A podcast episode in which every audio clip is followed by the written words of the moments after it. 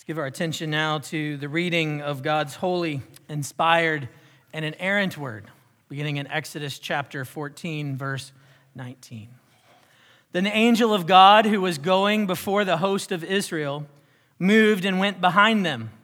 And the pillar of cloud moved from before them and stood behind them, coming between the host of Egypt and the host of Israel. And there was the cloud and the darkness, and it lit up the night without one coming near the other all night. Then Moses stretched out his hand over the sea, and the Lord drove the sea back by a strong east wind all night, and made the sea dry land, and the waters were divided, and the people of Israel went into the midst of the sea on dry ground, the waters being a wall to them on their right hand and on their left hand. The Egyptians pursued and went in after them into the midst of the sea, all Pharaoh's horses, his chariots, and his horsemen. And in the morning watch, the Lord in the pillar of fire and of cloud looked down on the Egyptian forces and threw the Egyptian forces into a panic, clogging their chariot wheels so that they drove heavily. And the Egyptians said, Let us flee from before Israel, for the Lord fights for them against the Egyptians. Then the Lord said to Moses, Stretch out your hand over the sea that the water may come back upon the Egyptians, upon their chariots, and upon their horsemen. So Moses stretched out his hand over the sea, and the sea returned to its normal course when the morning appeared. And as the Egyptians fled into it, the Lord threw the Egyptians into the midst of the sea. The waters returned and covered the chariots and the horsemen. Of all the host of Pharaoh that had followed them into the sea, not one of them remained. But the people of Israel walked on dry ground through the sea, the waters being a wall to them on their right hand and on their left hand. Thus the Lord saved Israel that day from the hand of the Egyptians, and Israel saw the Egyptians dead on the seashore. Israel saw the great power that the Lord used against the Egyptians, so the people feared the Lord, and they believed in the Lord and in his servant Moses. The grass withers and the flower fades, but the word of our God remains forever. Let's pray. God, thank you for your word. Thank you for giving it to us this morning. We ask that you would give us help by your Spirit, that you would give us understanding, Lord, that we might be able to grow in the grace and knowledge of Jesus Christ, that we might be able to endure in this land, in this world, in this life, that we might have our hearts tuned to you. And Lord, that you, through all things, would be magnified and glorified. Would you help me, O God, your servant? Protect me from error. And may the words of my mouth and the meditation of my heart be pleasing and acceptable unto you, O God. You are our rock and our Redeemer. And we ask all this in Jesus' name. Amen. Ian and Larissa Murphy's love story began in much the same way that all other love stories begin. They met, that helps, right? They met, they met in college. The year was 2005, and they quickly fell head over heels in love. Their story, though, became unlike most others just 10 months later. 10 months later, while on his way to work, to work an extra job, because he had a secret. He was saving up some money to buy an engagement ring. Ian was in a devastating car accident. Though the surgeons were able to save his life, he was left with a traumatic brain injury that affected both his ability to walk and his ability to speak. Shortly after the accident, Larissa moved in with Ian's family and she began helping them with his therapy. She knew that Ian loved her. She found out that he loved her so much, he was considering asking her to marry him. So she chose at that moment to commit to him right then. And so she served him and the family. And she began praying that God would allow them to one day get married. And that day finally came five years later in 2010 when they were wed in a wonderful outdoor ceremony. You see them up front. Larissa is not standing with her groom, she's seated next to him in his wheelchair. And they vowed to love one another all the days of their life. And though it wasn't the road that they would have chosen to take, it still led them to the place where they both hoped to go to marriage, committed to one another in marriage. Just didn't happen the way they thought it might happen. At their ceremony, the pastor who was doing the wedding read these words written by John Piper. And I'll quote Dr. Piper says if we set our face to make of marriage mainly what God designed it to be, no sorrows and no calamities can stand in our way. Every one of them will be not an obstacle to success, but a way to succeed. And then he closes with this, which is applicable to all. The beauty of the covenant keeping love between Christ and his church shines brightest when nothing but Christ can sustain it. The covenant keeping love between Christ and his church shines brightest when nothing but Christ can sustain it. Though maybe not to the degree that Ian and Larissa experienced, many of our own stories contain similar unexpected and perhaps even unwelcome detours and hard roads. Perhaps it's a result of the comfortable, relatively flourishing first world Western culture that we live in.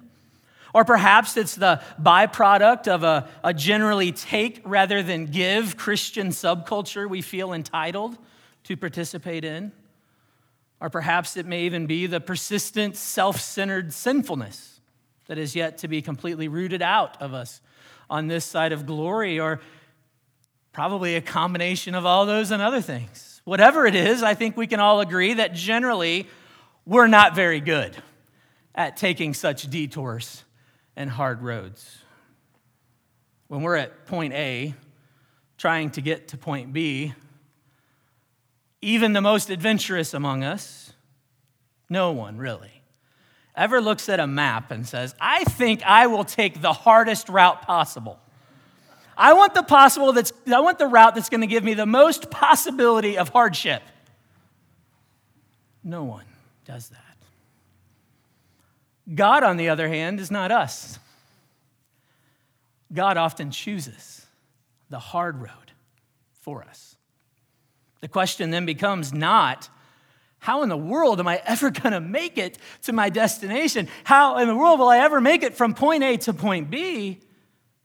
The question changes and it becomes Will He be enough to sustain us as we make the journey there? Will Christ be enough on the way?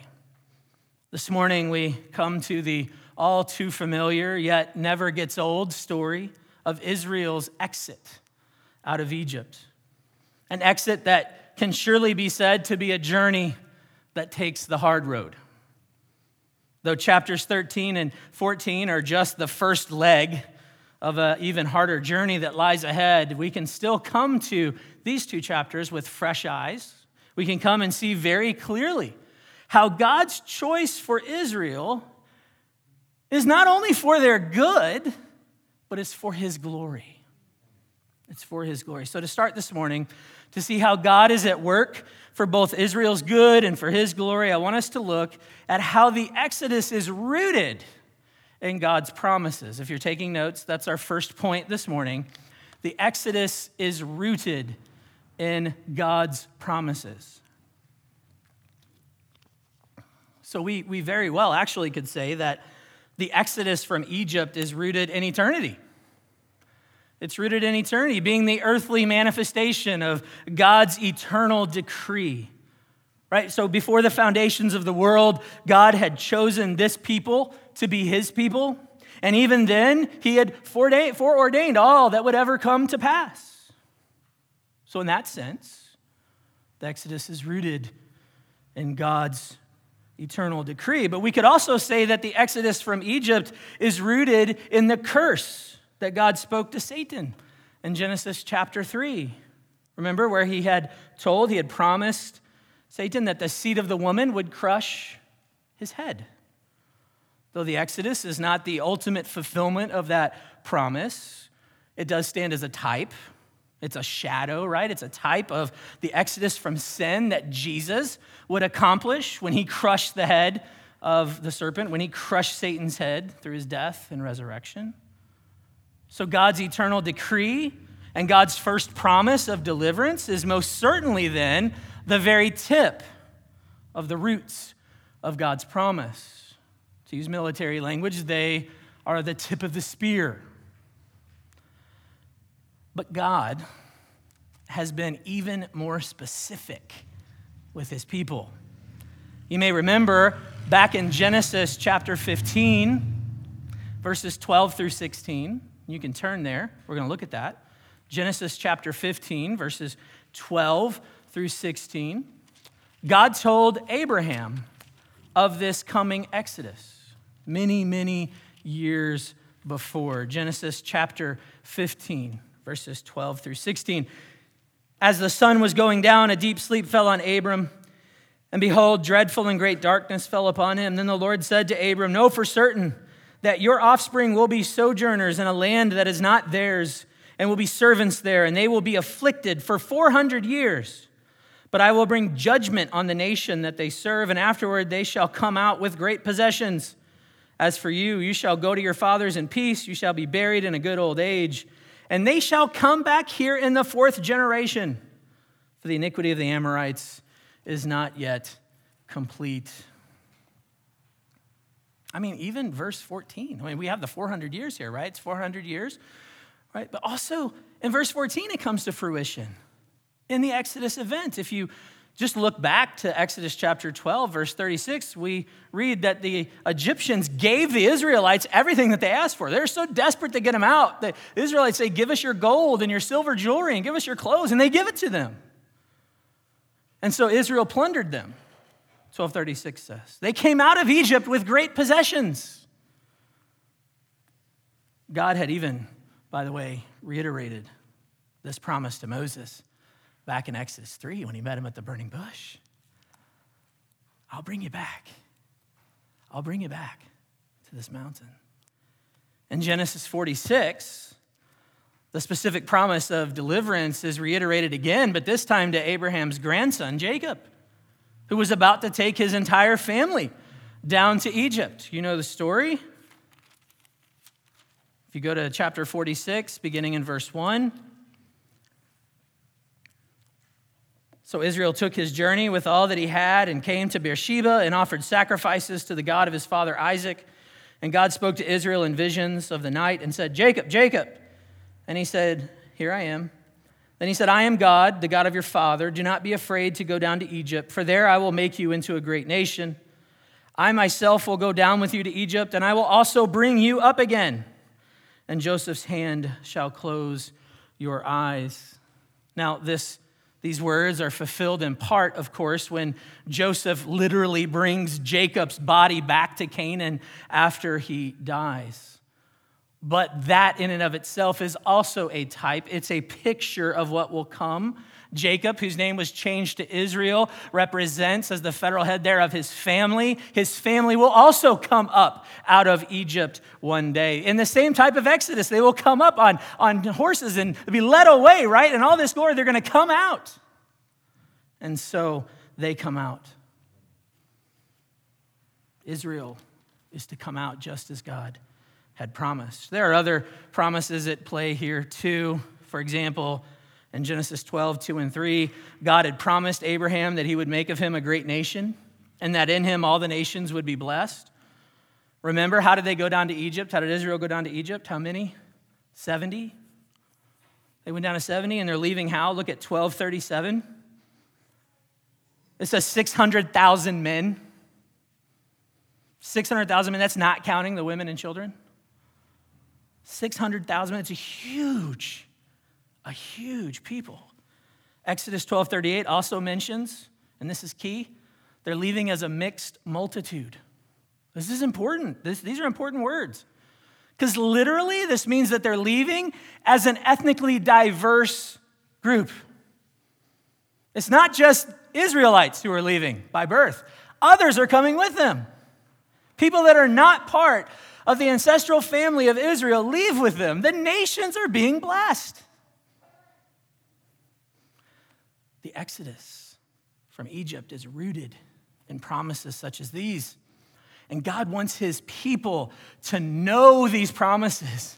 God wants his people to remember these promises. So at the beginning of chapter 13, we see God instructing Israel on matters related to remembering. In verses 1 and 2, and again in verses 11 through 16, we find regulations regarding the consecration of the firstborn. We'll get to those later in the law section. But God is telling them, I want you to set aside the firstborn.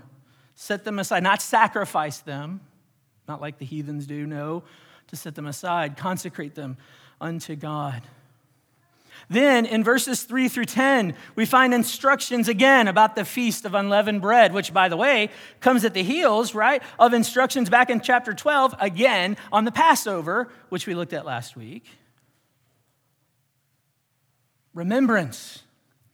These things set aside, God wants his people to remember his promises and his fulfillment of those promises. God wants Israel's heart and Israel's mind focused on all that the Lord has done to keep his word. Look at chapter 13, verse 9. And it shall be to you as a sign on your hand and as a memorial between your eyes, that the law of the Lord may be in your mouth. For with a strong hand the Lord has brought you out of Egypt. And then look at verse 16. It shall be as a mark on your hand or frontlets between your eyes. For by a strong hand the Lord brought us out of Egypt. The message is clear, right? The Lord has brought Israel out of Egypt with his strong hand, just as he had promised. He wants them to remember that. So we see then that the Exodus is rooted in God's promises. Now, I want us to see that the Exodus follows the hard road. That's our second point this morning. The Exodus follows the hard road. Staying in chapter 13, let's look at verses 17 through 22. When Pharaoh let the people go, God did not lead them by way of the land of the Philistines, although that was easy or near. For God said, Lest the people change their minds when they see war and return to Egypt. But God led the people around by the way of the wilderness toward the Red Sea. And the people of Israel went up out of the land of Egypt equipped for battle. Moses took the bones of Joseph with him, for Joseph had made the sons of Israel solemnly swear, saying, God will surely visit you, and you shall carry up my bones with you from here. And they moved on from Succoth and encamped at Etham on the edge of the wilderness. And the Lord went before them by day in a pillar of cloud to lead them along the way, and by night in a pillar of fire to give them light, that they might travel by day and by night. The pillar of cloud by day and the pillar of fire by night did not depart from before them. So it's clear here that God Himself is leading His people. It's a theophany, right? An appearing of the divine here. God is leading them as a pillar of cloud by day and as a pillar of fire by night. Imagine what an amazing sight that must have been, right? Like, how many times you're like, I don't know where to go? I don't know where God is leading me. They didn't have to say that, right? Follow the cloud. Follow that, and you'll be, you'll be all right. Follow. It's gracious of God to do this. Very gracious. But I also say it's necessary. Because look how Moses noted it as he's writing this later. God does not lead them by the shortest route or the most logical route or the route they may have chosen. Dr. John Currid, in his commentary on Exodus, uh, he notes that the most direct route would have been a well traveled road called the, the Via Maris. It's the way of the sea, is what that means. Uh, it's the most commonly used route from Egypt to Asia in that day. The route that extends from the Nile River across the northern Sinai all the way into the coastal plain of Palestine. But going that way would have caused the Israelites to encounter Egyptian forces because along the way there were forts. And stationed at those forts were Egyptian forces. Dr. Currid aptly concludes, and it's taking from what the text says here God was well aware of the character of the Israelites, that they would likely flee at the first sign of danger. So God leads Israel out of Egypt on the long and hard road, the road that leads them right into the wilderness. Then 14, 1 through 4 happens. Let's look at that together. Chapter 14 of Exodus, beginning in verse 1. Then the Lord said to Moses, Tell the people of Israel to turn around, to turn back, and encamp in front of Pi Hahiroth between Migdol and the sea. In front of Baal Zephon, you shall encamp facing it by the sea. For Pharaoh will say of the people of Israel, They are wandering in the land. The wilderness has shut them in. And I will harden Pharaoh's heart, and he will pursue them, and I will get glory over Pharaoh and all his host, and the Egyptians shall know that I am the Lord. Probably the most telling words happen here at the end of verse 4, and they did so. They turned around and headed back. I mean, think about that hundreds of years 430. They're free. They're free. They've been let go. They're on their way away from Egypt. Then God says, Turn back, turn around. Make it look like you're confused, that you don't know where you're going. Why? Well, it tells us it's revealed even more in verses 5 through 9 that Pharaoh, whose heart is hardened by God, can amass the most terrifying military force of that day his legion of chariots. Okay, this isn't just some militia on the side, right? This is the best of the best of Egypt. Pharaoh will amass these chariots and they're going to pursue, go right at them. Their own tip of the spear. Right back pursue the people of Israel.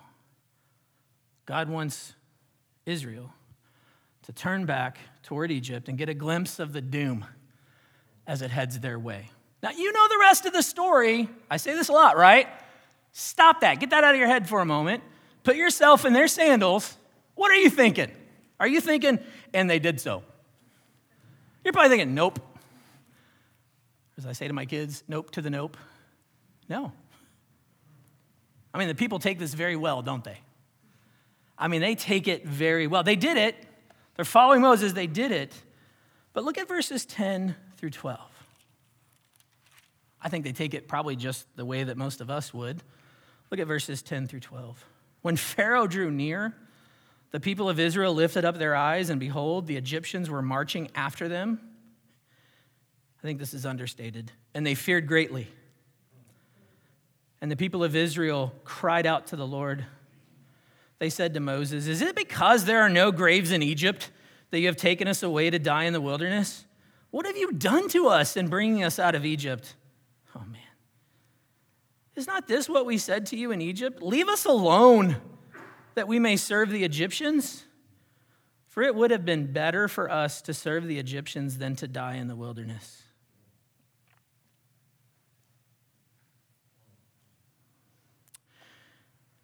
Welcome to the well worn and mostly underappreciated hard road.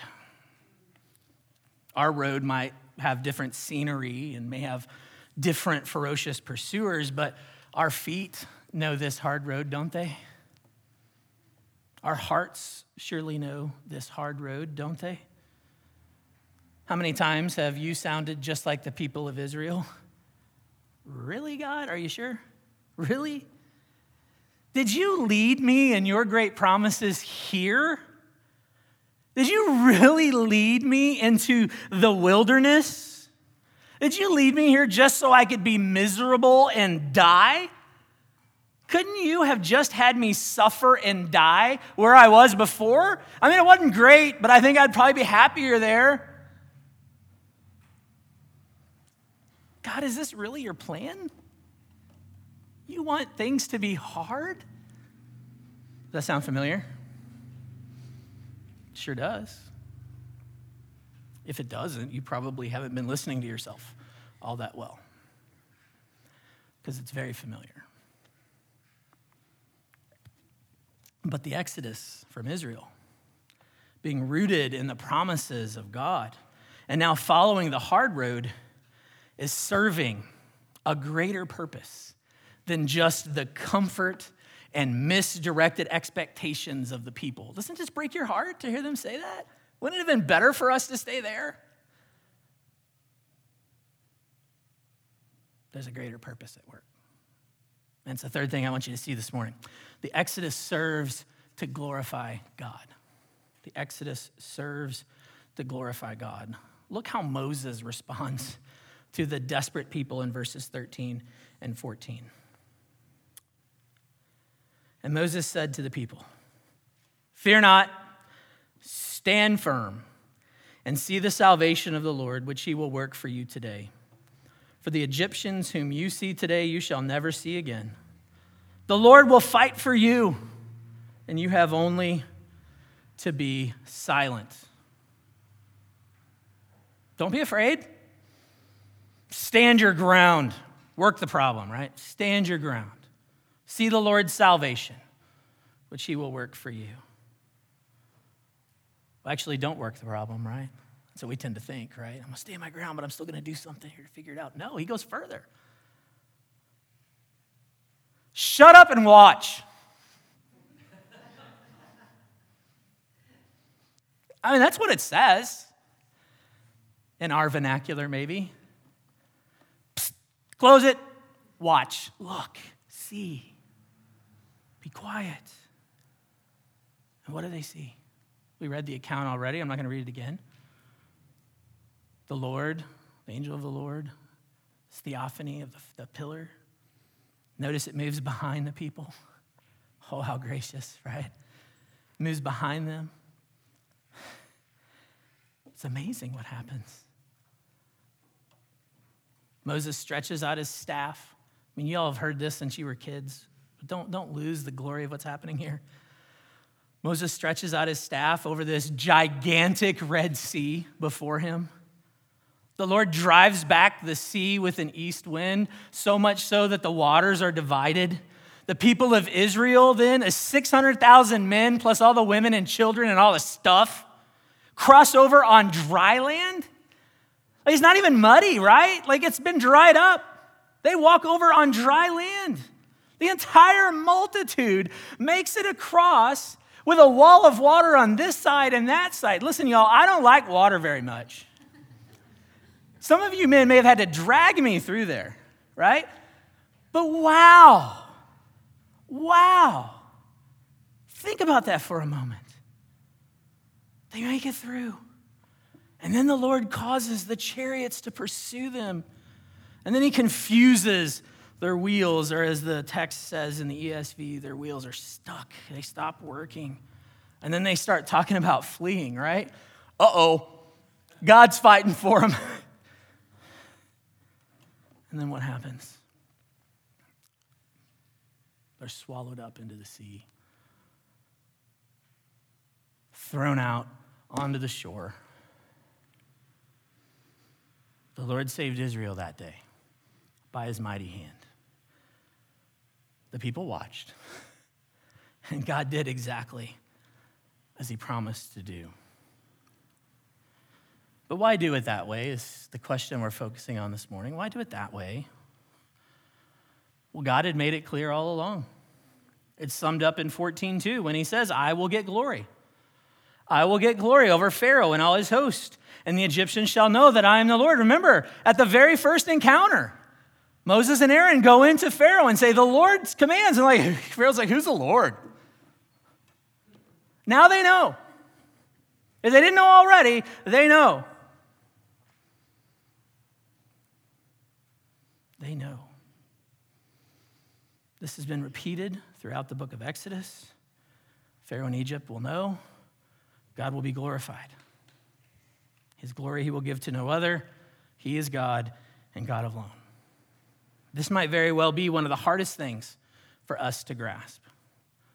We are so conditioned to think that the world revolves around us.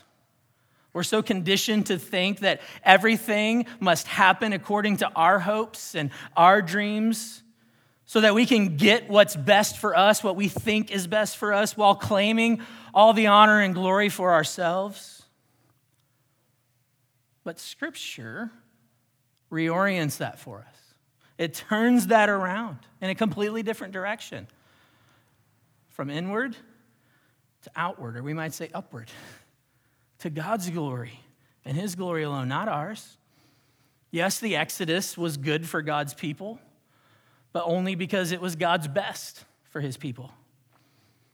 And God's best was fulfilling His promises to them by leading them on the way He wanted them to take, to take the hard road he called them on that road. That's where he wants them to go. And he's not done with them yet either, is he? And in the end, guess what? God gets all the glory because he is God. But don't miss this his people get all the good. They've been delivered, they've been set free, they've been able to behold the wondrous works of God. Oh, he does great things. It's the same way, much the same for you and me just as it was for Ian and Larissa Murphy, who I mentioned in the beginning. They had a destination in mind. It was for them, it was marriage, but the hard road that led them there wasn't in vain. If you read about their story, which you can online and see it, see the video from their wedding, you'll find out that the hard road has brought them not only closer to one another, but it's brought them closer to the God who chose that path for them. They've exploded in their growth and in their faith. Though they would have never chosen that road themselves, today you can hear him say, That was the best road to take. Why? I'll tell you. Because God gets the glory and we get his good, his best. So all of us are led by God down difficult roads. In fact, I know that many of you here this morning are on that kind of road already. So here's the question that I want to frame our conclusion with Is God enough to sustain you on that journey? On the hard road, is God truly enough? Think about it. You have his promises. He said he'll never leave you nor forsake you. He's actually given you his Holy Spirit. He doesn't lead you by a pillar of cloud or a pillar of fire from outside of you, but rather from within you. The third person of the Trinity, the Holy Spirit of God, dwells inside of you. God has delivered you from the power of sin and he set you free as his son or as his daughter through the blood of his son, Jesus Christ. And Jesus has promised you that he will certainly persevere you to the end, to raise you up on the last day. You're safe and secure in His hand. He actually takes it one notch further and says, You're safe and secure in the Father's hand, because I and the Father are one. Even more, you just let your mind wander through the many, many, many promises of the Bible. You've been promised strength in your weakness. You've been promised grace in your trials. You've been promised provisions in your time of need and so much more. Is that enough? Will that be enough? As you make your journey through this barren land, as you travel on all kinds of roads, and yes, some are harder than others, as you are on that journey, will God and His promises be enough for you? Can you be satisfied with all that God is for you in Christ Jesus? Is that enough to sustain you on your journey? Can you reorient your heart, your mind, your feelings to God? Can you rest in the truth that God is leading you through? What He's leading you through is truly His good plan and purpose for you. It's His best for you, for it is not only for your good, but for His glory as well.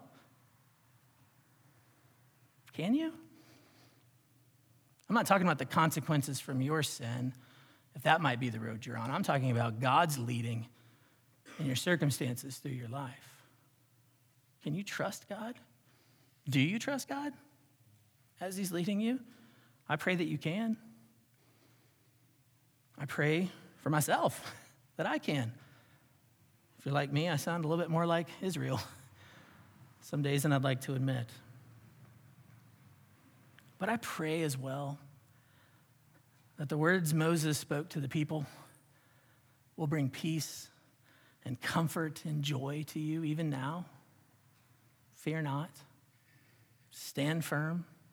Shut up and watch. See the salvation of the Lord, which He is working for you. The Lord is fighting for you. Amen and amen. Would you turn in your bulletins?